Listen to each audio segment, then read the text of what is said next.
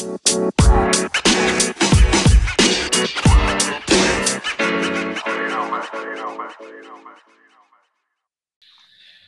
σας καλησπερίζουμε σε άλλη μία εκπομπή του podcast που έλεγα πείστε φέτος, Κινέζος και Λιβανέζος. Ε, είναι η τελευταία εκπομπή της σεζόν.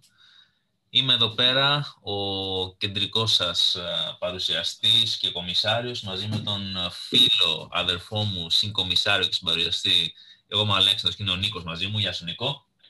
Καλησπέρα σας στην τελευταία εκπομπή που όλοι αγαπήσατε. Έτσι, ε, να καλησπερίσουμε το κοινό μας σε Ελλάδα, Γερμανία, Βέλγιο, Αμερική ε, και δεν ξέρω να ξεχνάω κάτι άλλο. Κύπρο, Λίβανο, Κίνα, Ντουμπάι, Ουγκάντα, Μπουρουντί, Ρουάντα, Κένια. έτσι, έτσι, έτσι, έτσι. Έχω ένα φίλο που πάει σε όλες τις χώρες. Άμα του πω να πατήσει κλικ το κουμπί, θα γράψουμε ένα συνδρομητή σε κάθε χώρα. Τέλεια. Ε, βρισκόμαστε τέσσερις μέρες, ε, τρεις μέρες για να μετά το τέλος του τελικού της Λίγκας, ε, που ήταν ε, μεταξύ του Παναγιώτη και του Γιάννη. Τον είχαμε προετοιμάσει, που είχαμε κάνει το pre-game show, περιμέναμε ένα derby, δεν ήταν derby. Ε, ο νέος, ο πρώτος πρωταθλητής βασικά της Λίγκας μας είναι ο Παναγιώτης με την ομάδα των New Orleans. Ε, τον οποίο και έχουμε μαζί μας ε, για μια πολύ αναμενόμενη συνέντευξη, στην οποία θα μιλήσει για όλους και για όλα. Παναγιώτη, γεια σου. Καλησπέρα. Τι κάνουμε; Εμείς καλά είμαστε. Εσύ πώς είσαι; Καλά. Συνηθισμένη Τετάρτη. Δεν έχει αλλάξει κάτι. δηλαδή, τι σημαίνει Κάτι που είχε σχεδιαστεί και κάτι που έγινε. Δηλαδή, ήταν όλα αναμενόμενα. Ήταν όλα μέρος ενός μεγάλου master plan mm-hmm το οποίο λειτουργήσε. Ναι. ναι. Ε, για το... Για το, όχι για το λόγο τα λιθές, απλά για να πούμε απλά έτσι για την ιστορία τι συνέβη. Ε, Νίκο, περίμενε στον τελικό καταρχάς να είναι όσο μονόπλευρος ήταν, γιατί δεν ήταν καν derby. Κοίτα να δεις, τόσο μονόπλευρος, ε, όχι, δεν το περίμενα. Ναι. Ε, από εκεί και πέρα δεν θεωρώ ότι ήταν βέβαια, ίσως έχω μια ένσταση στο όπως το λες εσύ, δεν θεωρώ ότι είχε από τόσο νωρίς κρυθεί. Δηλαδή ουσιαστικά ακόμα θυμάμαι την Πέμπτη αν δεν κάνω λάθος, που εντάξει φαίνονταν ότι θα το πάρει ο Παναγιώτης προφανώς, αλλά πάλι ένα μικρό περιθώριο να τροπούνε κάποιες κατηγορίες υπήρχε. Βέβαια, ναι. ε, βέβαια δεν, μπορούμε να πούμε ότι δεν δυσκολεύτηκε, ναι. δεν δυσκολεύτηκε πάρα πολύ. Αυτό, αυτό. Και έγινε και μια κίνηση, τελευταία αγωνιστική που άφησε το Drummond στο πάγκο, οπότε από τη στιγμή που με αυτόν τον τρόπο δεν κινδύνευε να χάσει ε, κάποιες βολές, ε... σε ένα σενάριο επιστημονικής φαντασίας, ακόμα και αυτό το σενάριο απομακρύνθηκε, οπότε ήταν πρωταθλητής.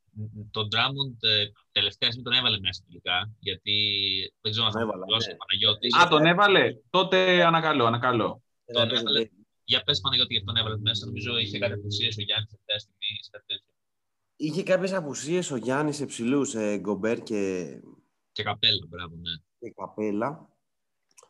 Ήταν και ο Ντέιβις λίγο πολύ αμφίβολος, ε, οπότε λέω γιατί να μην χτυπήσουμε και τα rebound. Δηλαδή, γίναμε που γίναμε τηλεοπτική, τουλάχιστον να κλείσουμε με φιέστα, οπότε όπως και έγινε. Ήταν όντως φιέστα, είναι αλήθεια. 8-1 το σκορ. Τα φίλγκο τα πήρε ο Γιάννης καθαρά. Υπήρξε ντέντι σε τρίποντα ε, και βολές κατά κάποιον τρόπο. Ε, και μέχρι δύο μέρες πριν κάπως κοντά ήταν, α, και σε rebound. Ε, ναι. Και δεν ξέρω να το πω. Ναι, και μέχρι δύο μέρες πριν κάπως έβλεπε τα στυλ και τους πόντους. Ο Γιάννης λίγο ήταν κάπως σε απόσταση βολής, αλλά εν τέλει τελείωσαν ένα μεγάλη διαφορά. Οπότε δεν νομίζω να υπάρχει κάτι, κάποιο μεγάλο αν, κάποιο γιατί ήταν μια ολοκληρωτική επικράτηση. Δεν έχουμε. Εννοείται, φυσικά. Ναι. Ε, θα έλεγες, Παναγιώτη, ότι ο τελικός αυτός ήταν το δυσκολότερο μάτς που έδωσες στα πλοίο. Είναι σαν τα χαρτάκια που παίρνεις από πριν, παιδί μου, και δεν τα βλέπεις. ναι, ναι, ναι, ναι, ναι. Σου κάνω μια πάσα έτσι πολύ ανιδιοτελή, ρε παιδί μου. Ήταν το πιο δύσκολο μάτι που έπαιξες. Κοίτα, ε, νομίζω ότι δεν ήταν το πιο δύσκολο mm. μάτς που έπαιξα. Τελικά. Συμφωνώ. Τελικά. Τελικά. Νομίζω ότι αντικειμενικά ε, το match-up μαζί σου ε, στη φάση των ε, best of eight, για να γίνουμε και λίγο τηλεοπτικοί, Ναι. Ε, ήταν το πιο δύσκολο που κρίθηκε και στη λεπτομέρεια. Ναι, ναι, ναι. Να πεις λίγο τύχη, λίγο κλάση, λίγο και τα δύο μαζί. ναι. Ε, α- αυτό μου το λένε όλοι. όλοι. Όλοι με παίρνουν και μου λένε τι ατυχία που δεν κατάφερες να σταματήσεις το τρένο, μόνο εσύ μπορούσες, είναι η τελευταία μας ελπίδα. Σωστά. Εντάξει, προφανώς κρίθηκες και εσύ, όπως όλοι οι άλλοι 11 ανεπαρκείς. Αλλά εντάξει, να σου πω κάτι. Ε, έχουμε και μια επόμενη χρονιά για να προσπαθήσετε να πάρετε τα σκύπτρα. Ε, είσαι από του χρόνου ο player to beat, θα έλεγα. Ε, υπάρχει ένας μεγάλος στόχος πάνω το κεφάλι σου. Ε, πώς αισθάνεσαι; Κάτι να σου πω. με αυτό, με αυτό, με το σημάδι στο οποίο θα σε έχουμε βάλει όλοι του χρόνου. Ε, είναι ωραίο να έχεις haters. Θα αποδώσεις υπό καθεστώς πίεσης. Εντάξει, το θέμα είναι και τι πίεση δέχεσαι. Δηλαδή, εντάξει, υπάρχει η πίεση από αντιπάλους που ναι, οκ, αλλά υπάρχει και η πίεση να είχαμε να λέγαμε. Ε, ε, παράδειγμα πίεση να είχαμε να λέγαμε. Ρε παιδί μου, να- να δεχτώ πίεση. Δεν θέλω να πω ονόματα, με ξέρεις, δεν μ' αρέσει, δεν μ' αρέσει κάτι τέτοιο. Αλλά μ' αρέσει να παίζω απέναντι σε υγιείς ομάδες. Τώρα να παίζω σε ομάδες έτσι μίζερες που γκρινιάζουν για τους παίχτες τους και αυτά. Εδώ είμαστε, παίρνουμε κάποιους παίχτες, τους διώχνουμε, παίρνουμε ξανά πίσω. Θέλω να σου πω, καταλαβαίνεις τι θέλω να πω. Ναι, ναι, ναι, ναι, Καταλαβαίνεις. εννοείται. Να κάνω ένα, μι- θέλετε να κάνω ένα μήνυ απολογισμό της ομάδας που έφτασε στον τελικό και σήκωσε τα σκύπτρα; Ε, Νίκο, να μας κάνεις τον απολογισμό. Εγώ θα έλεγα γιατί όχι. Why not; Μα, Άντε, Με ναι. χαρά να ακούσουμε. Βασικά, Λοιπόν. για να το κατευθύνω κάπως, ε, θέλω λίγο να μας πεις ε, τη λογική με την οποία έκανες τον draft, αν διαφοροποιήθηκε η προσέγγιση σου ως προς τις κατηγορίες που κυνήγεσαι μέσα στη σεζόν και πώς προσέγγισες μετά και τα play-off. Αυτό. Τώρα αυτό, είναι, αυτό που με ρώτησες είναι τρία podcast ε, κουβέντα. γιατί γίνανε- Εντάξει, ε, εν συντομία, ρε παιδί. Ξέρεις τι, αυτό που σου λέει ο Άλεξ πάρ' το σαν σταθμό. Δηλαδή πάρ' ότι τότε ξεκίνησε και συνέβη αυτό, οπότε με βοήθησε αυτά τα δύο, χωρίς ουσιαστικά πάρα πάρα πάρα πολύ ανάλυση. ή, μπορώ, Μπορεί να το εξετάσεις. ή, ή α, αντί να μιλήσει μονόλογο, μπορούμε να το πάρουμε λίγο πιο αποσωματικά και από Να, τον πά- απολογισμό να το σου. πάρω λίγο ανάποδα. Να το πάρω λίγο ανάποδα. Αυτή τη στιγμή η ομάδα που με έφερε εσύ ως την πρώτη θέση και μου έδωσε την τιμή να μιλάω μαζί σας Ναι. για δεύτερη φορά σαν νικητής, Ναι, ναι. ε, σε αυτή την ομάδα υπάρχουν, ε, από ό,τι βλέπω μπροστά μου και θυμάμαι, ε, ουσιαστικά μόνο δύο παίχτες που ξεκίνησαν μαζί μου τη χρονιά. Και αυτοί είναι ο, ο Davis και ο Βαλαντσιούνας. Ναι, σ- ναι, ναι, ισχύει. Ο ισχύει. Davis ήταν το πρώτο μου pick. Ο, ο, χρονο- ο- η χρονιά έδειξε ότι μάλλον ήταν ατυχές πρώτο pick, θα μπορούσα να είχα πάρει και καλύτερο. Ε, Ο είναι- Βαλαντσιούνας ναι. ήταν ε, ένας παίκτης ο οποίος τον διάλεξα για συγκεκριμένο λόγο απέδωσε στο 110% αυτά για τα οποία τον διάλεξα, δηλαδή ένας ψηλός ο οποίος ξέρεις ότι θα σου κάνει double-double, ξέρεις ότι μπορεί να κάνει block αν κάτσει να κάνει block, Μμμ. ξέρεις ότι έχει καλά field goals και έχει και σχετικά καλές βολές. Τώρα όλη η άλλη ομάδα είναι τελείως διαφορετική για δύο λόγους. Γιατί εγώ είμαι ένας παίκτης ο οποίος δεν μου αρέσει να είμαι στατικός, το έχετε δει, το έχουμε ξανασυζητήσει αυτό, μου αρέσουν τα trades. Ναι, ναι, ναι. Ότι είναι Πολλοί με κατηγορούν ότι Είσαι προσπαθώ ένα να βγάλω την ε, μύγα ξύγκι για να κάνω λίγο έτσι quote και το Βασίλη το Σκουντή. Ναι, ναι. Ε, αλλά τι να κάνουμε, αυτό είναι το fantasy, εντάξει. Δεν είμαστε εδώ να είμαστε τελείως δίκαιοι, ό,τι μπορούμε κάνουμε. Οκ, Ε, οκ. Ωραία, λοιπόν, ε, σωστό αυτό. Οπότε, από ό,τι είπες και εσύ, θα η ομάδα σου... αναπτύξω 4-5 παίχτες ορόσημο. Και αυτή είναι η εξής. Είναι, Αυτό, οι δύο, είναι οι δύο καλύτεροι παίχτες του fantasy που έτυχε να είναι στην ομάδα μου. Και είναι προφανώς ο έτσι. Τεσκάρη, ο οποίος κάνει μια δαιμονιώδη χρονιά, κουβαλάει μαζί με τον Wiggins στους Golden State στα play-in και δυστυχώς θα κοιμόμαστε αύριο που θα δούμε, θα έχει αυτή τη ματσάρα. Ο δεύτερος είναι ο Γιώκητ. Δεν έχω να σας πω κάτι για το Γιώκητ MVP της χρονιάς. Σωστό. Ο τρίτος είναι ένας παίκτης που προέκυψε μέσα από ένα trade. Ε, η δυναμική του, plus οι συνθήκες στην ομάδα του, δηλαδή ο τραυματισμός του Beasley και κάποια άλλα πράγματα που γίνανε, τον κάνανε να παίζει σε level ε, top 30 παίχτη και είναι ο Edwards. Αυτό εκεί ήθελα να σταθώ κι εγώ, γιατί η ερώτηση που θα σου έκανα τώρα ε, είναι ποιον θεωρείς MVP της ομάδας αν μπορείς να επιλέξεις έναν παίκτη Ποιος θεωρείς, παιδί μου, ότι συνεισέφερες περισσότερο στο να πάει στο κάθισμα. Κοίτα, υπάρχουν, υπάρχουν τρεις παίχτε που αυτή τη στιγμή δεν είναι στην ομάδα μου και εγώ τους αγάπησα. Ε, δεν διαφωνώ. Με είχαν βοηθήσει πάρα πολύ στο να κρατηθώ σε ένα καλό σημείο μέσα στη χρονιά. Αυτό. Και... Αν μπορείς, δώσε μου ένα και ένα. Δώσ' μου ξέρω εγώ, τον παίκτη που θεωρείς MVP σου στην κανονική περίοδο και τον παίκτη που θεωρείς MVP στην πορεία στα playoff. Ο παίκτης που ήταν MVP στην κανονική περίοδο, όσο περίεργο και να ακούγεται, είναι ο Λαβίν. Γιατί ο Λαβίν ήταν ένα στοχευμένο, το έχω ξαναπεί, ε, draft pick. mm Ήξερα ότι θα, είναι, θα έχει πολύ χώρο και χρόνο στην ομάδα του. Ήταν ένας παίκτης ο οποίος έπαιξε καλύτερα από κάθε άλλη χρονιά φέτος και ήταν ο παίκτης που με βοήθησε να φέρω στην ομάδα το Jokic. Οπότε για όλους αυτούς τους λόγους θα τον πω MVP της ομάδας μου κατά την ε, χρονιά. Τώρα, στους τελικούς, δεν μπορώ να ξεχωρίσω έναν. Θα πω δύο. Ε, θα πω τον Έντουαρντς και τον Κάρι. Νομίζω ο Κάρι... Ε, όχι, ε, δεν διαφωνώ. Ε, αν και θεωρώ ότι ο Κάρι ήταν αυτός που έκανε τη διαφορά, γιατί... Προφανώς είναι ένα level πάνω από οτιδήποτε άλλο. Το, το λέω γιατί, ε, άμα το πάρουμε καθαρά, ας πούμε, από άποψη των matchup, το matchup με μένα, ας πούμε, το πήρε ο Κάρι μόνος του, με μείνει ότι έβαλε το 1 τρίτο των τριπόντων που έβαλε η ομάδα όλη την εβδομάδα. Και ήταν η κατηγορία που κρίθηκε μοριακά. Ε, μετά ο Κάρι στους τελικούς έβαλε πάλι 13 τρίποντα. Ε, στους, στα ημιτελικά με τον Θανάση ε, έβαλε, μισό θα σου πω, έβαλε, α, 33 τρίποντα στα ημιτελικά, σχεδόν τα μισά. Δηλαδή, μιλάμε για ένα παίκτη που έβαλε 18 και 33, 51 και 13, σου έβαλε 64 τρίποντα σε τρεις εβδομάδες. Είναι ακραία νούμερα αυτά. Είναι ασύλληπτα, πραγματικά. Ε, δηλαδή, σε πήρε.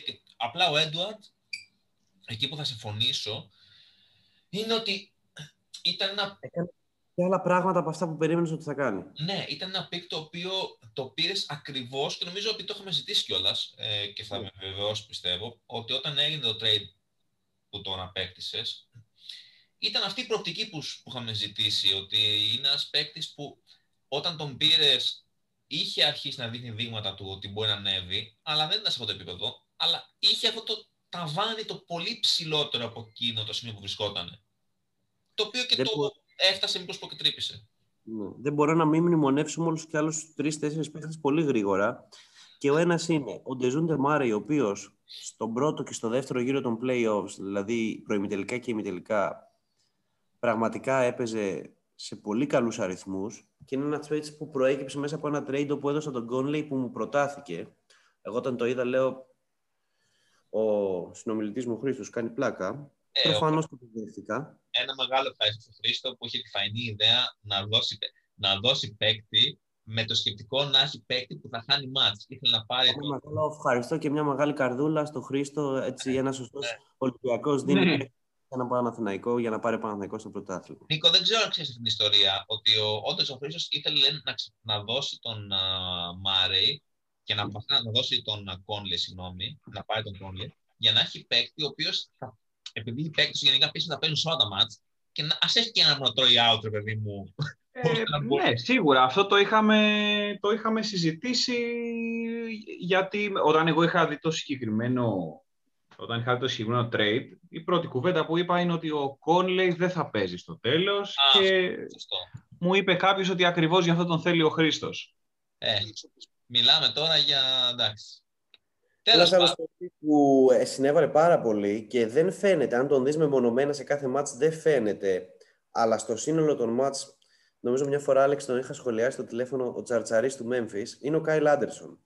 Ένας παίχτης που τον βρήκα ελεύθερο και τον τζίμπης αμέσως, ο οποίος σε κάθε μάτς θα σου δώσει κάτι διαφορετικό. Μπορεί να σου δώσει τρίποντα, μπορεί να σου Είναι δώσει... πάρα πολύ χρήσιμος παίχτης. Πολύ Πραγματικά. χρήσιμος παίχτης. Δω- δω- δωράκι από τον Γιάννη Σεϊμένη νομίζω ήταν αυτός, γιατί τον, Αυτός α, είναι- τον ήθελα μια περίοδο και τον είχε και δεν μου τον έδινε και μετά από λίγο τον άφησε ελεύθερο. Απλά και μόνο για να τον πάρεις εσύ, αλλά δεν το σχολιάζουμε αυτό. τέλος πάντων. Ε, Ε, Ένας ωραία. άλλος παίκτης που βρήκα ελεύθερο και κάτσανε καλά οι συνθήκες ήταν ο Τζέισον Τέιτ, ένας νέος rookie, ο οποίος με εξαιρετικά ποσοστά για, για guard forward Ναι. παίκτη. Σωστό. Ήταν συνεπής. Ε, καλά, συνολικά όλη η ομάδα σου απέδωσε καλά. Ε, Μπορώ να πω πως ναι. θα ήθελα να μου πεις ε, ποιο trade, α, νομίζω εντάξει, είναι κάτι το ήθελα να σου ρωτήσω από πριν, αλλά και ξέρω την απάντηση, απλά για το τυπικό, ποιο είναι το trade που θεωρείς ότι ήταν το πιο επιδραστικό, ε, το πιο καλ, επωφελές για σένα τη σεζόν. Ε, νομίζω το ανέφερα πριν. Αυτό. Το ότι έδωσα Λαβίν και Καντέρ σε ένα σημείο που ο, ο, Κα- ο Λαβίν ήταν ε, νούμερο 7 rank και ο Καντέρ έπαιζε σε συνεχώς double-double ε, Ε, παιχνίδια για να φέρω το Jokic. Πολύ σωστό. Ε, ευγενική χορηγία του, του Νίκου του Μαθαίου, νομίζω ήταν αυτό, να είχαμε καλά το trade. Και το δεύτερο trade ήταν όταν ήρθε ο, ο Στεφ στην ομάδα, Ευγενική χορηγία Μάνου.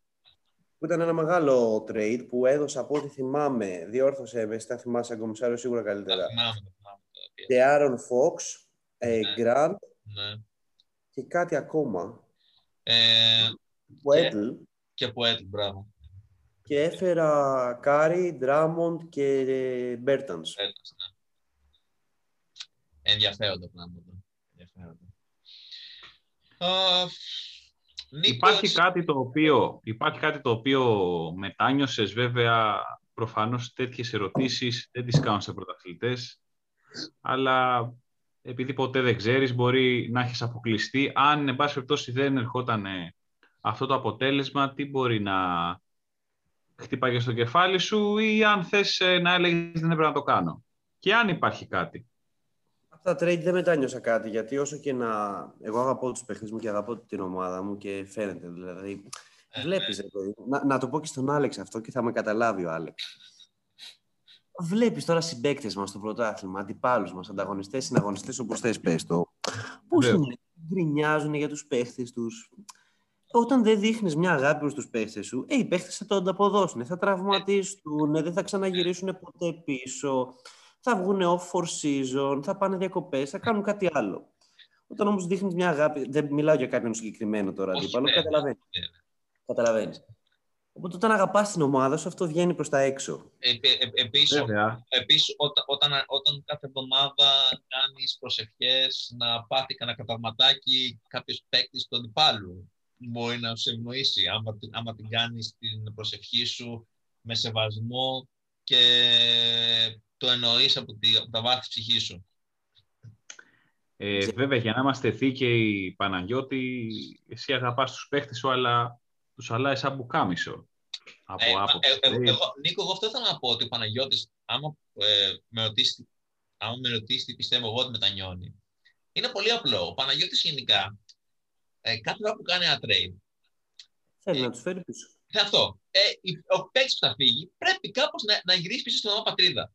Δηλαδή, δεν μπορεί να αντέξει να έχει δώσει παίκτη ο οποίος, ειδικά να παίζει καλά, να μην ξανάρθει και να χαθεί η, αυτή η απόδοση και αυτά τα νούμερα που βγάλει στην ομάδα του Παναγιώτη. Δηλαδή, μπορεί να έχει μετανιώσει, πιστεύω ότι έχει μετανιώσει ξέρω, που έδωσε τον, α, τον Λαβίν. Ε, παρά τον Λοιπόν, Κυριώκη, γιατί δεν Αυτό, είναι- Επειδή όμως πρέπει να αποδίδουμε τα του Κέσσαρο στο Κέσσαρι, Μμμ. ε, δεν θα μπορώ να πω ότι δεν με έχει ευνοήσει και η θέα τύχη. Τι θέλω να πω; Α, Ναι, μέσα μου μπορεί, ξέρεις τι, να έλεγα ο Φόξ, γαμάτος ο Φόξ, γιατί τον έδωσα, τον θέλω πίσω, πώς θα τον φέρω πίσω; Ο Λαβίν.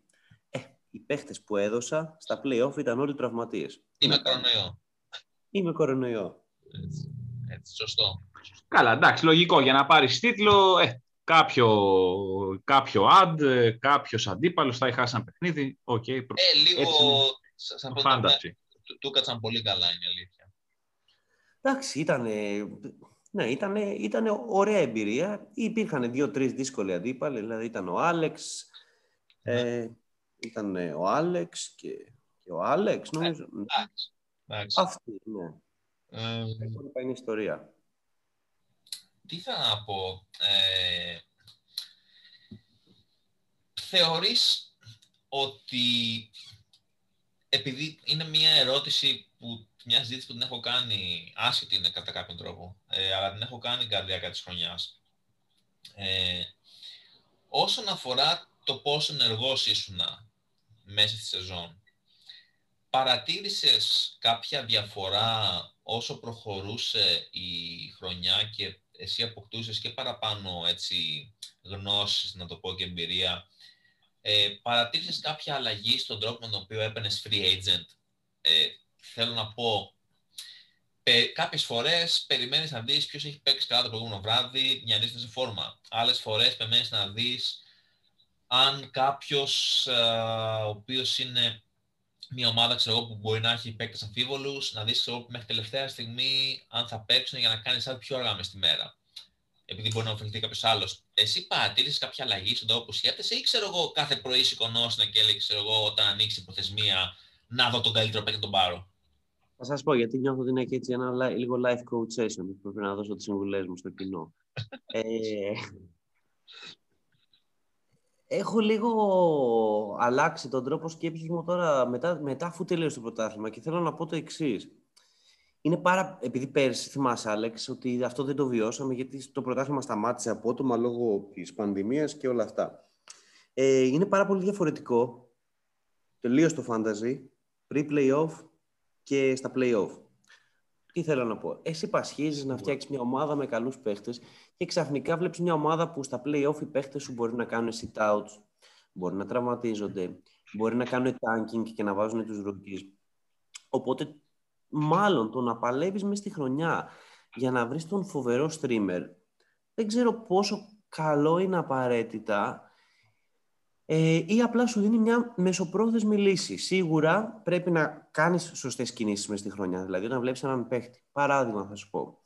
Ε, δεν μιλάω για μένα, θα μιλήσω για σένα. Έχεις βρει το Thaddeus Young, ο οποίος έπαιζε σε πολύ καλούς αριθμούς, κοντά triple-double έκανε, γιατί οι συνθήκες το είχαν επιτρέψει. Ναι. Θα τον πάρεις ε, εννοείται, the long run δεν θα σε βοηθήσει στα play-off, αλλά θα σε βοηθήσεις στο να είσαι εκεί που ήσουν και να διεκδικήσεις το πρωτάθλημα και από καλή θέση κιόλας. Ναι. Άρα είναι ένας συνδυασμός. Δηλαδή, σίγουρα πρέπει να κινείσαι για τον streamer που παίζει καλά, αλλά παράλληλα να προσπαθήσεις να βρίσκεις και από αυτούς τους streamer ποιος από αυτούς θα έχει και διάρκεια. Εκεί είναι όλο το δύσκολο του fantasy. Σωστό. Σωστό. Εντάξει, αυτό πάντως παίζει ρόλο ουσιαστικά να προσθέσω και λίγο οι αριθμοί των ομάδων. Ε, γιατί αν ας πούμε... Ε, ξέρεις δηλαδή... γίνεται, αν ήμασταν, απλά αν ήμασταν μια 16 λίγα, ε, τότε θα, θα κινούμασταν με βάση να βρούμε streamer. Σίγουρα, γιατί... αλλά εγώ θα σου πω ένα πιο πολύ απλό παράδειγμα. Σκέψου τον Grand, τον Jeremy Grant. Ένας παίχτης που ναι. για μένα μέχρι ένα, ένα σημείο χτύπαγε δυνατά τον ε, Ράντλ στο, για το βραβείο του Most Improved Player. Ναι, ναι. Μετά οι Detroit αποφάσισαν να κάνουν ε, μάλλον το χρόνο ένα ολικό rebuild. Ξεκίνησαν το tanking, νομίζω είναι τελευταίοι ή προτελευταίοι στη... στη... Είναι, είναι τελευταίο, Νομίζω είναι τελευταίοι, κάτι τέτοιο, ναι. Οπότε έβλεπες ένα Τζεράμι Γκραντ που εκεί που έπαιζε συνεχώς στο 30 πόντι, 7 rebound, 3 assist, δύο τρίποντα, καλά field goals, αρκετές βολές, ξαφνικά sit out. Ξαφνικά sit out. Οπότε πάνω σε αυτό έλεγα ότι αλλάζει τελείως το fantasy pre-playoff και, με, και στα playoff.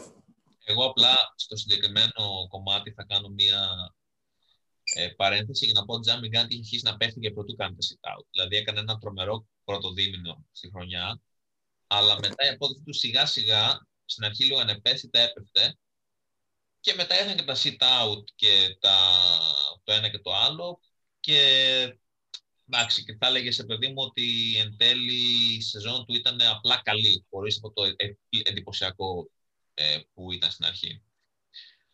Μάλιστα. Ε, δεν ξέρω, Νίκο, έχεις κάποια ερώτηση να κάνεις στον Παναγιώτη; Νομίζω ότι μας απάντησε και μπορεί, μπορεί να μας πει και τη γνώμη του ε, σε κάποια βραβεία που εσύ προσωπικά έχεις ετοιμάσει Έτσι. Θέλω σαν να... άποψη να δώσουμε. Θα ήθελα να, να δώσουμε μερικά βραβεία άτυπα φέτος. Εντάξει, τόσο εντάξει, το βραβείο το ένα, το μεγάλο, το πρωτάθλημα το πήρε ο Παναγιώτης. Μπράβο, Παναγιώτη. Οκ, okay, το έχουμε πει αυτό. Ε, μερικά έτσι άτυπα βραβιάκια ε, όσον αφορά το πώς κύλησε η σεζόν. Βεβαίως. Βεβαίως. Λοιπόν, στην αρχή το πρώτο βραβείο που θέλω να δώσουμε ε, και θα, ξεκινά, θα ξεκινάω δίνοντας το δικό μου πίξ στο καθένα ε, και περιμένω την άποψη του Νίκου και αν συμφωνεί ο Παναγιώτης ή διαφωνεί με τις δικές μας. Ε, είναι το καλύτερο draft. Επειδή το draft είναι το πρώτο πράγμα που έγινε. Είχαμε κάνει ένα show, ε, το πρώτο επεισόδιο μάλιστα, που ήταν περίπου λίγο πριν τα μισά της σεζόν, ε, που αναλύσαμε τον draft που είχε γίνει, κάναμε τότε τις ε, προβλέψεις μας, δώσαμε μια πρώτη άποψη. Τώρα, τώρα που τελειώσει η σεζόν, ε, το καλύτερο draft ε, θεωρώ ότι το είχε μάλλον, όχι μάλλον, θεωρώ ότι το έκανε εν τέλει ο Νίκος. Ε, γιατί ήταν ένα draft το οποίο βρήκε παίκτες σε όλα τα pick σχεδόν εκτός του Aiton, ε, αλλά βρήκε γενικά σχεδόν σε όλα τα pick παίκτες με value που έπαιξαν καλύτερα από τις θέσεις που τους, ε, που τους πήκαρε. Και δεν τυχαίο ότι και δεν τυχαίο που μέχρι και σχεδόν τελευταία στιγμή, σε συνδυασμό προφανώς με μια μικρή τύχη που στην κανονική περίοδο δεν είχε πολλούς τραυματισμούς, ειδικά στο, στα πρώτα δύο τρίτα σεζόν. Ναι. Ε, θεωρώ ότι ήταν ένα σημαντικός παράγοντας και δικαίως ε, τερμάτισες εκεί που τερμάτισες ψηλά. Και απλά θα πω, να δώσω έτσι μια, να πω μια, ένα μπράβο και στον draft του, του Σταύρου, αλλά από ποια άποψη; Από την άποψη ότι οι παίκτες που πήκαρε ήταν επίσης πολύ καλοί.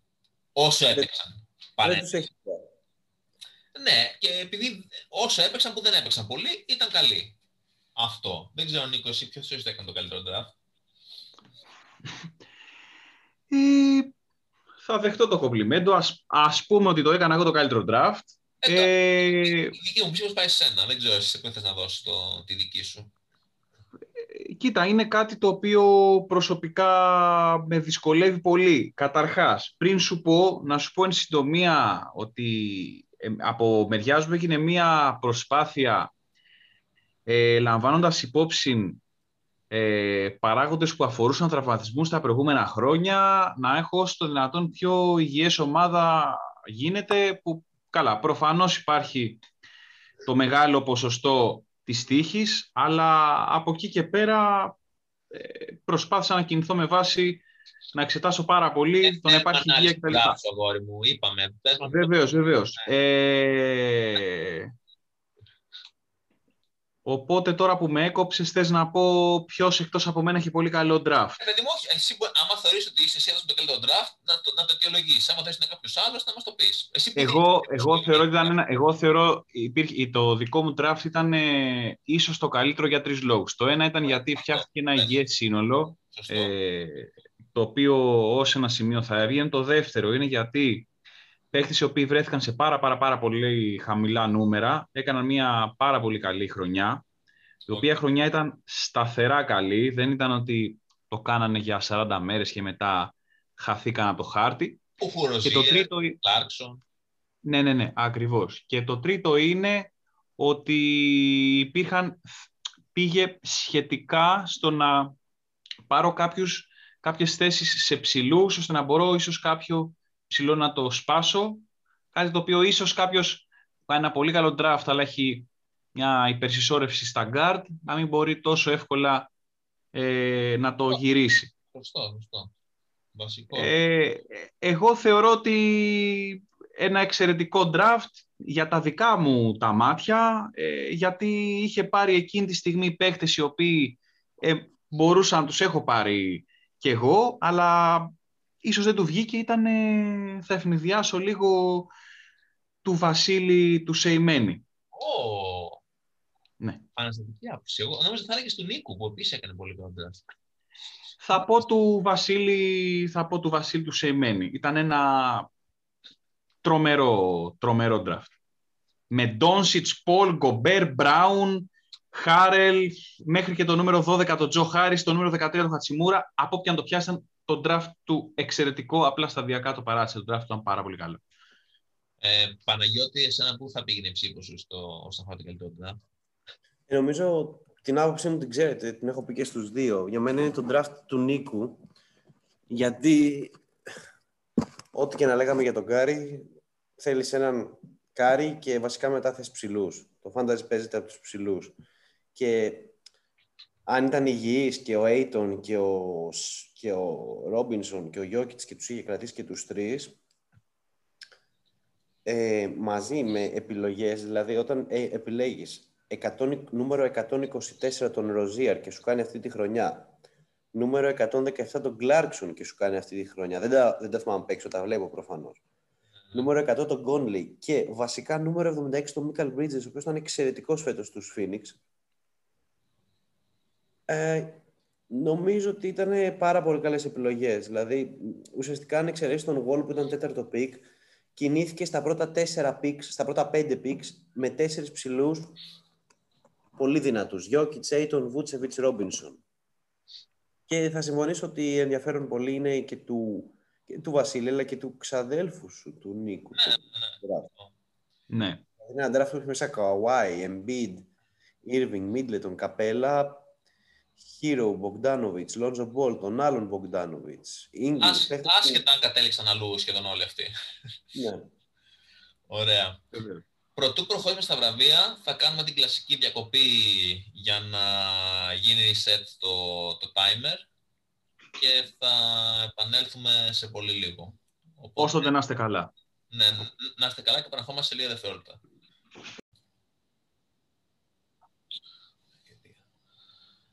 Επανέλθαμε λοιπόν ε, άμεσα με το δεύτερο μέρος της εκπομπής. Είναι το σημείο που όλοι ξέρετε ότι δίνουμε τα εύσημα στον α, χορηγό της εβδομάδας.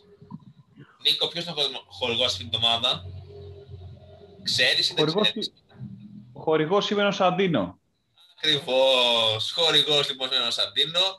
Ε, Ο Έχει- οποίος για μένα παίρνει ένα βραβείο, έχει, υπάρχει ένα βραβείο για το Σαντίνο. Υπάρχει ένα βραβείο για τον Σαντίνο, αλλά είναι και, είναι και χορηγός α, αυτής της εκπομπής. Ε, ευχαριστούμε για την α, στήριξη που μας προσφέρει με όλους τους τρόπους, εκτός από οικονομικό.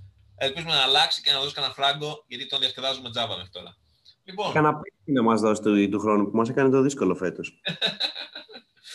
σωστό και αυτό. Και ο άλλος δεν μου έδινε αυτό το σαμπόνι στο ζήταγα από τον Σαχτούρη, δεν τον έδινε. Τι κατάλαβε, έμεινε εκτός. Δηλαδή του έλεγα το εξής. Είναι κρίμα, του έλεγα, να μένουν καλοί. Αυτό το λέω γενικά, παιδιά, να το ξέρετε και για τον χρόνο, γιατί είστε και δύο παίχτες που μπήκατε playoff κι εσείς. Είναι κρίμα, έλεγα στο Σαχτούρη, που δεν μου έδινε το σαμπόνι, να μένουν καλοί παίχτες εκτός playoffs. Σωστό, και να μην πηγαίνουν σε ομάδες να μπορούν να, προχωρήσουν, να προχωρήσει η φανταστική τους καριέρα. Να, μεν, να μην παίζουν σε μεγάλες διοργανώσεις. Να μην Είναι ζουν σαν- μεγάλες στιγμές.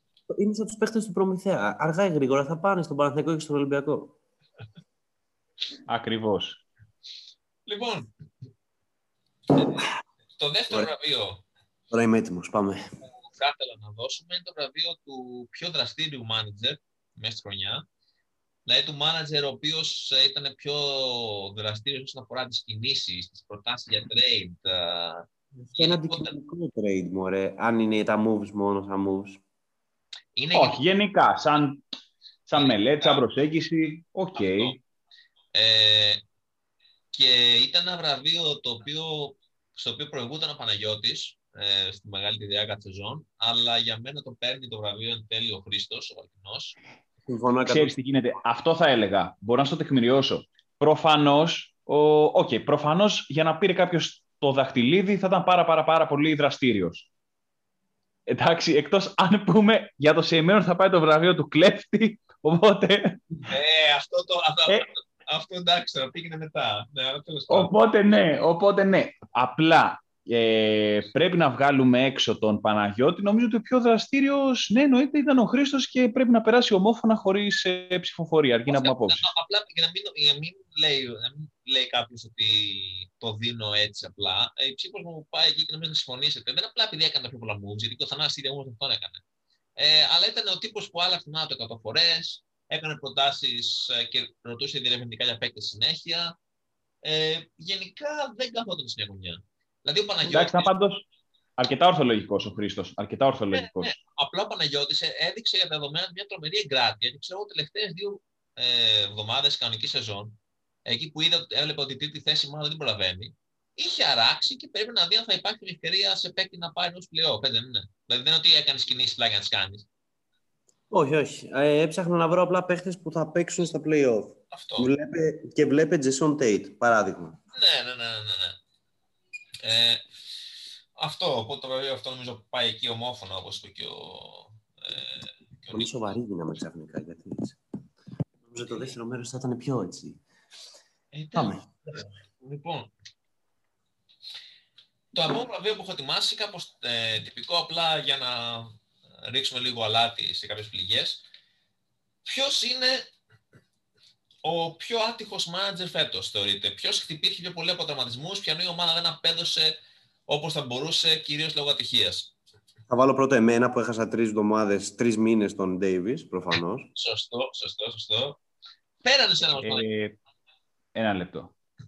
Πλάκα κάνω, ε. ε θεωρητικά, θεωρητικά αν, αν έχουμε να συγκρίνουμε ανάμεσα, λέμε τώρα σε τρει-τέσσερι περιπτώσεις, αν κάποιος μείνει μάλλον εκτός playoff, αναγκαστικά πρέπει να πάρει αυτό το βραβείο. Το παίρνει το βραβείο σπίτι, σίγουρα. Η ίδια η, ίδια η μοίρα της ζωής έχει αναγκάσει να, να δώσει αυτό το βραβείο. Ε, ισχύει για, για μένα. Το έχει αγοράσει το βραβείο μόνος του. Ε, Όπως καταλαβαίνετε, αγαπητοί ακροατές, η ψήφος και των τριών μας πάει στον Σταύρο Σεφτούρη.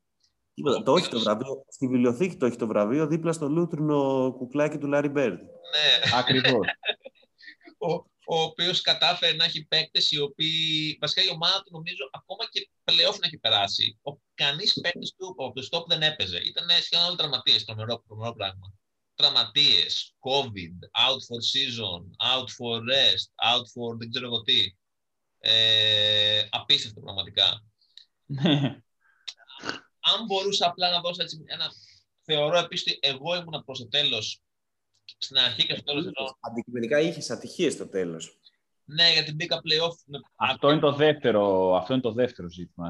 Δηλαδή, το πρώτο αφορά γενικότερα τη σεζόν και το δεύτερο προφανώς αφορά τα playoff. Ε, εγώ, το, εγώ το λέω αυτό απλά για να πω ότι επειδή είπες Νίκο ότι όποιος ήταν άκρη, προφανώς δεν μπήκε playoff και σου εξηγώ ότι θεωρώ ότι όπως έχω φτιάξει την ομάδα, πήγα κάπως κουτσένοντας τερμάτισα τέταρτος, θα μπορούσα, αν είχα τραυματισμούς λιγότερους, να τερματίσω πρώτος. Ε, αλλά εντάξει, ναι. αυτό τώρα είναι άλλο λόγο να, έχουμε, άλλο λόγο να αγαπιόμαστε.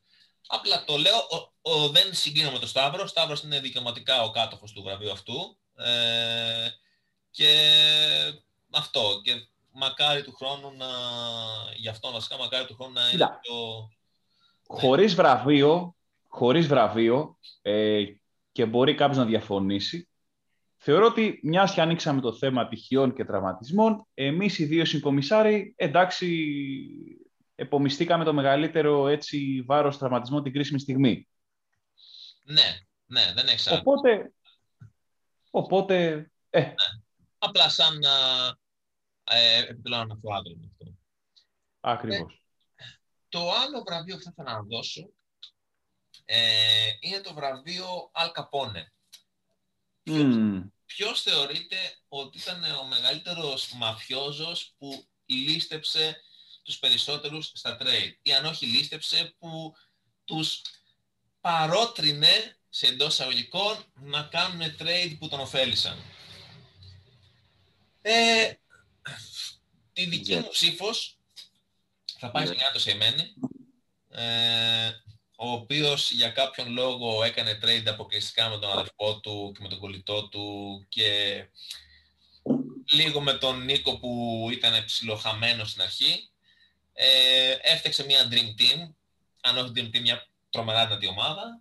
Ε, και... Αλλά έπεσε πάνω στους Γαλάκτικους. Νομίζω ότι, νομίζω ε... ιδίως, δεν ξέρω, είδατε όλοι το χτεσινό επεισόδιο Survivor; Ε, εντάξει, ναι, αλλά τώρα όταν το ακούνε αυτό οι ακροατές δεν νομίζω να ξέρουν σε ποιο επεισόδιο, σε ποιο επεισόδιο θα αναφερόμαστε. Ε, για όσους ε, ξέρουν, ε, ο Σεϊμένς τον αδερφό του θύμιζε λίγο το σάκι με τον Τάφι, δηλαδή έτσι, έτσι. δεν τον γκέ, μόνο που δεν έφυγε για να του δώσει την ομάδα.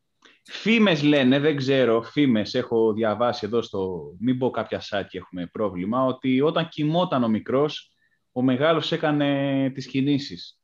Ναι. Εμένα πάντως, η αδερφή μου μου ζήτησε να παίξει φάνταζι του χρόνου. Αλήθεια. Αλήθεια το λέω αυτό. Λέω. Όντως τώρα. Όχι, αλλά θα την κάνω να το ζητήσω. ε, και αυτός ήταν ο Παναγιώτης, ο οποίος ήταν η δεύτερη επιλογή με το βραβείο, ε, ο οποίος ακολούθησε μια άλλη τακτική, ε, που ήταν κάπως σαν να είχε ένα, μια φέτα ψωμί και άμα, παιδί μου, στη δώσει σαν να μια φέτα ψωμί όπως είναι, του τόστ, δεν θα τη φας. Αλλά άμα με μία εβδομάδα την αλήθη βάζει βούτυρα, μαρμελάδες, το ένα τ' άλλο και στην, και στην κάνει να φαίνεται λαθαριστή, ακόμα και αν το είναι μπαγιάτικο, εσύ μπορεί και να το φας. Οπότε ναι. ήταν μια τακτική που ακολουθούσε, μια προσφυλής τακτική στο, ε, του Παναγιώτη αυτή, που, ο οποίος εντάξει, άρχισε τα γλυκόλογα. Δεύτερο βάζει Παναγιώτη ή εμένα; Άρα Παναγιώτη βάζεις. Ναι, μα εσύ δεν θεωρώ ότι έκανες κάποιο trade uh, ακραίο. Εντάξει, είχες... έτσι, λένε, έτσι λέει ο κόσμος ότι έκανα κι εγώ. Εντάξει, είχες το trade του Westbrook που μπορεί να πει κάποιος τον πήρες για, για δύο σακούλες στο market. Αλλά το θέμα είναι ότι εντάξει, ε, στον Παναγιώτη μπροστά δεν μπορείς να, να συγκριθείς. Έχει. Σου λέω, εγώ ξαναβγάζω ένα trade μου έξω όταν ήρθε ο Ντεζούντε και μου χτύπησε την πόρτα. Α, καλά, ναι, εκεί, εκεί στον έδωσα. την άνοιξα. Σε υποχρέωσαν να τον πάρει σχεδόν. Εκεί την άνοιξα, ναι, δηλαδή πραγματικά. Ναι, ναι, ναι, συμφωνώ. Αλλά στα άλλα, εντάξει, σημασία δεν έχει τι δίνεις, σημασία έχει πώς το δίνεις. Έτσι, έτσι, έτσι, έτσι. Πότε το δίνεις. Σωστό, σωστό. Βασιλεί κανόνες αγοράς. Δηλαδή τον Καντέρ τον έδωσε όταν ήταν στα ντουζένια του. Έτσι, έτσι, έτσι. Και ε, επίση, σε ποιον το δίνεις, δηλαδή τι γίνεται. Τώρα να μιλήσουμε και λίγο σοβαρά. Υπήρχαν ομάδες που ξεκινήσαν καλά στο draft, αλλά έβλεπες ότι είχαν έναν-δυο παιχταράδες και μετά από σένα το χάος, μετά από σένα το τίποτα. Mm-hmm. Οπότε εκεί, σαν καλός μάνατζερ, πρέπει να πας να δώσεις βάθος στην ομάδα του. Και ε. να εκμεταλλευτείς αυτή την έλλειψη βάθους, παίρνοντας τον καλό του παίχτη τον δεύτερο καλύτερο του παίχτη. Αυτά, παιδιά, είναι τύψη του χρόνου. Μάθετε τον Παναγιώτη πώς να κινήσετε κι εσείς για να έχετε επιτυχία στη δικιά σας Λίγκα Fantasy. Ε, το τελευταίο ραβείο που έχω εδώ πέρα είναι το βραβείο Donald Duck, το βραβείο του πιο γκρινιάρη. Ε, νομίζω, δεν ξέρω αν θα συμφωνήσετε, πάντως εμένα η ψήφος μου γι' αυτό πάει στο Σαντίνο. Ναι. τον οποίο, αν τον άκουγες ειδικά στο πρώτο κομμάτι της σεζόν θα νόμιζε ότι ήταν ο μοναδικός που είχε τραυματισμούς, που είχε θέματα, αλλά εντάξει, λίγο υπερέβαλε. Και είχαμε φτάσει, δηλαδή μας είχε πείσει όλους ότι δεν, δεν πάει πουθενά και ότι η ομάδα του θα είναι τυχερός αν τερματίσει ένατος και ε, δεν προλαβαίνει να τους φτάσει και δεν έχει καμία ελπίδα. Ο Σαντίνο, ο Σαντίνο είναι, είναι, ο, είναι ο τύπος που ξέρεις ποιος είναι αυτός που ε, κλαίει όλη μέρα, τι να κάνεις, ε, βλέπεις όσο τα πράγματα και πεθαίνει μια θεία κάπου στην Αμερική και βρίσκει περιουσία. Τέτοιες περιπτώσεις που ε, τώρα βλέπεις εδώ, ξέρω εγώ, ο κορονοϊός που μας έχει φτάσει και έχει βγάλει τρία επιδόματα μαζί, ξέρω, θα ανοίξει Coffee Island στο τέλος. Είναι λίγο... Απλά, Μα βλέπω για μένα, εγώ, για μένα ο Σαντίνο, να προσθέσω κάτι, θέλω να κάνω λίγο μια έτσι ανατροπή στην κουβέντα και να προσθέσω ότι πρέπει να του δώσουμε δύο βραβεία μαζί. Ότι ο Σαντίνο ήταν ο πιο γκρινιάρης, ε, κινήθηκε και άθελα τους στην κρίνη, γιατί έτσι του βγαίνει από μέσα και στρατηγικά πιστεύω κάπου στην πορεία, αλλά παίζει, έχει, το, έχει το βραβείο του πιο βελτιωμένου με βάση δεδομένα πώς πάμε από πρώτο γύρο στο δεύτερο. Ναι. Δηλαδή ο Σαντίνο, ο Σαντίνο ήταν ένας κυριολεκτικά σαν τρως, ο Σαντίνο ήταν ένα σκουπίδι, ένα, μια ομάδα που την έβλεπες και έλεγες Μα αυτός τώρα ποιο, ποιος την έχει αυτή την ομάδα και την γκρινιάζει με αυτούς τους παίκτες έχει. Δηλαδή ήταν με αυτούς τους παίκτες που έχεις, όπου τρώσει κοιμάσαι. Και όμως ήταν ένας πραγματικός αγωνιστής που κατάφερε από κινήσεις να γίνει πραγματικά φόβητρο για τον τίτλο. Ναι, έφτασε, έφτασε κοντά. Αν δεν είχε ε, μερικές ατυχιούλες προς το τέλος, νομίζω θα ναι. ε, ήταν σοβαρός διεκδικητής. Θα ήταν στο τελικό ε, και το τελευταίο βραβείο που έχω εδώ πέρα, ε, δεν, βασικά, πριν πάω στο τελευταίο, ήθελες να διακόψεις πριν εσύ, Παναγιώτη, τον Νίκο, κάτι να πεις ή όχι, όχι, όχι. Ήθελα να πειράξω λίγο το Σαντίνο. Βλέποντας τώρα την ομάδα του στο draft, δεν βλέπω έναν παίχτη που να μην τραυματίστηκε ή να μην έπαιξε καλά αφού έφυγε σε trade ή να μην έπαιξε καλά όταν έπρεπε να παίξει καλά. Δηλαδή είναι πολύ αστείο. Προφανώς και το ξέρουμε όλοι γιατί μα μας, το είπε. Όποιο τον άκουγε το έλεγε. Το ξέρουμε όλοι αυτό. Ε, ωραία. Αλλά ναι, συμφωνώ στην βελτίωσή του ε, και σε θέμα οπτικής παιχνιδιού όταν απέκτησε εμπειρία που έκανε και πιο ισορροπημένα trade offers και γενικά καταλάβαινε πότε έχει ελπίδες και πότε όχι σε κάθε μάτσα. Θέλει, θέλει και εμπειρία. Θυμήσου, Άλεξ, εμείς πέρσι που παίζαμε μαζί την πρώτη χρονιά. Ναι, ναι, ναι, θυμάμαι. Για όσοι... trade offers μου στο άλλο league. Για όσοι δεν ξέρω, ο Παναγιώτης έκανε καλά. Δεν διέφεραν πολύ τα φετινά του trade offers, απλά πέρσι ήταν... Φανταστείτε ήταν ακόμα χειρότερα από τα, από τα φετινά. Όσοι ξέρετε, ξέρετε. Και φανταστείτε απλά αυτό. Ε, ωραία. Το τελευταίο βραβείο, απλά για να κλείσουμε με μια πιο θετική νότα, ε, είναι το βραβείο της uh, μεγαλύτερης έκπληξης θετικής φέτος ομάδας, δηλαδή ομάδα που θεωρούσαμε ότι θα πήγαινε χειρότερα και πήγε καλύτερα, το οποίο βραβείο νομίζω πάει στο Γιώργο το Σύνο, από μένα, που είδα τον draft του και τον θεώρησα ότι είναι ενδέκατος, κι αν, και μπήκε σχετικά άνετα play-off έλεγα και θα μπορούσε αν την είχε χάσει και τον Λεμπρόν να ήταν και ακόμα καλύτερα ναι, δεν ξέρω, Νίκο, άποψη. Δεν έχω να διαφωνήσω σε κάτι. Απλά θα δώσω εδώ πέρα σαν, σαν υποσημείωση ότι ήταν εντυπωσιακό και επίσης, απλά δεν είναι τόσο έκπληξη του Θανάση, που είχε τερματίσει πρώτης στην περίοδο, που αν έβλεπε το ρόστερ του θα έλεγε αυτός δεν θα τερματίσει πρώτος, αλλά ήταν τρομερά ισορροπημένο ρόστερ. Απλά επειδή έβλεπε πόσο πιο δραστήριος ήταν, ήταν μικρότερη έκπληξη από αυτή του Γιώργου, τον οποίο εγώ θεωρούσα σίγουρα εκτός πλέον. Αλλά έκανε ένα ντεμαράζ σε κάποια φάση και μπήκε στον Θάδα και δεν, δεν, δεν βγήκε ποτέ. Εντάξει, κοίτα, ο Γιώργος ήταν πραγματικά, άμα το αναλύαμε από άποψη στρατηγικής, έκανε κάτι το μοναδικό να πάρει μια μεγάλη δεξαμενή παιχτών από συγκεκριμένες ομάδες. Ναι. Ε, είχε πάρα πολλούς από Lakers, ε, και είχε πάρα πολλούς από Clippers.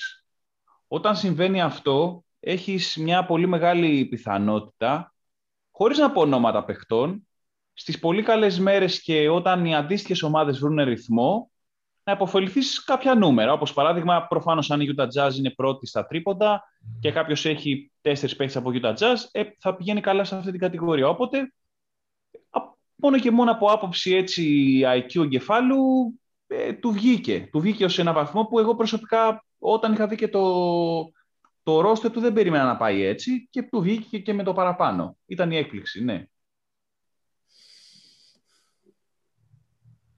Μάλιστα. Ε, έχουμε κάτι άλλο να πούμε πρωτού κάνουμε αποφώνηση. Έχουμε αφήσει κάτι. Νομίζω απλά ότι ε, όπως η Ευρωλίγκα ονομάστηκε Αλφόνσο Φόρντ, αν δεν κάνω λάθος, στο γραφείο του MVP. Νομίζω ότι το βραβείο του πρωταθλητή θα πρέπει να ονομαστεί από εδώ και στο εξής Χρήστος Βαλτινός. Δηλαδή, να είναι Dirty Rose, Χουβού, αρχικά έστω. Μάλιστα. Παναγιώτη... Τι περιμένουμε, τι περιμένουμε για το χρόνο, θέλω να μου πείτε, για κλείσιμο. Ε, ναι, ε, θα πω εγώ που του δώσω το λόγο στον Παναγιώτη να μιλήσει και τελευταίος ως πρωταθλητής. Ε, του χρόνου περιμένω μια πιο ισορροπημένη χρονιά και από θέμα διοργάνωσης, όχι δική μας, το NBA, γιατί λογικά θα έχουμε λιγότερα θέματα με κορονοϊό, άρα λιγότερες αναβολές παιχνιδιών, παίκτες εκτός για δύο εβδομάδες. Συγγνώμη ε, που διακόπτω. Το κάρφωμα του White τώρα το είδατε; Εξαιρετικό. Όχι, πόσο είμαστε; 78-72, backdoor πάσα του Σάντρο και κάρφωμα του White φοβερό. Είπες Σάντρο, αδιάφορο. Προχωράμε. Πάμε στα δικά μας. ναι. Ε, οπότε θα πούμε ότι περιμένω μια μεγαλύτερη ισορροπία σε αυτό. Περιμένω επίσης μια μεγαλύτερη ε, ισορροπία όσον αφορά τα παιχνίδια και τον αριθμό παιχνιδιών στην ομάδα, γιατί δεν θα υπάρχει αυτή η συμπυκνωμένη χρονιά και θα είναι 82 παιχνίδια πιο πολύ απλωμένα. Ε, ναι. επίπεδο Λίγκας, πολύ πιθανό να δείτε ορισμένα καινούργια πρόσωπα. Θα δείτε σίγουρα ε, πολλά παλιά πρόσωπα. Ε, ελπίζω ο ανταγωνισμός θα είναι μεγαλύτερος. Ελπίζω ο Παναγιώτης να μην κάνει το repeat. Ε, αυτά σε πρώτη φάση. Και εντάξει, προφανώς ελπίζω να νικήσω, να νικήσω εγώ. Είδε το κάρφωμα το μέλλον. Ε, και αυτά. Και γενικά θα βλέπω σε κάνοντα. Θα υπάρξουν update ε, στους επόμενους μήνες. Για πόσα άτομα πάμε, Άλεξ, για πες. Εδώ με ρωτάνε φίλοι στο Messenger. Για πόσα άτομα λέει, πείτε γιατί δεν το λέτε, κρύβεστε, τέλος πάντων. Με ρωτάνε διάφοροι φίλοι σε εκπομπής. Για πόσα άτομα πάμε πρωτάθλημα. Προς το παρόν δεν υπάρχει κάποια σκέψη, κάποια απόφαση μάλλον για αλλαγή του αριθμού των ατόμων.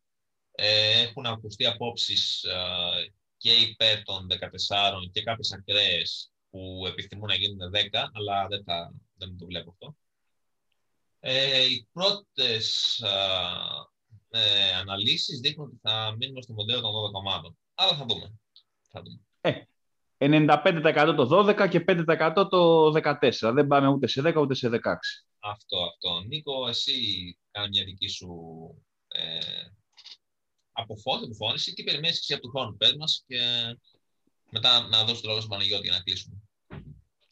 Φέτος με το μοντέλο που πήγαμε, ε, δεν με νοιάζει αν αδικήθηκα εγώ, αν αδικήθηκε κάποιος άλλος, αλλά ειδικά με την ε, θέση του Ιλσιν είχαν μια ευκαιρία πάρα πολλοί παίχτες να είναι κάθε μέρα ενεργεία ασχέτω θέσεων. Ε, κάθε παίχτης να σου λέει ό,τι θέση και να είναι, διεκδικό play-off. Με, αυτό, με αυτή τη λογική πρέπει να κινηθούμε και του χρόνου.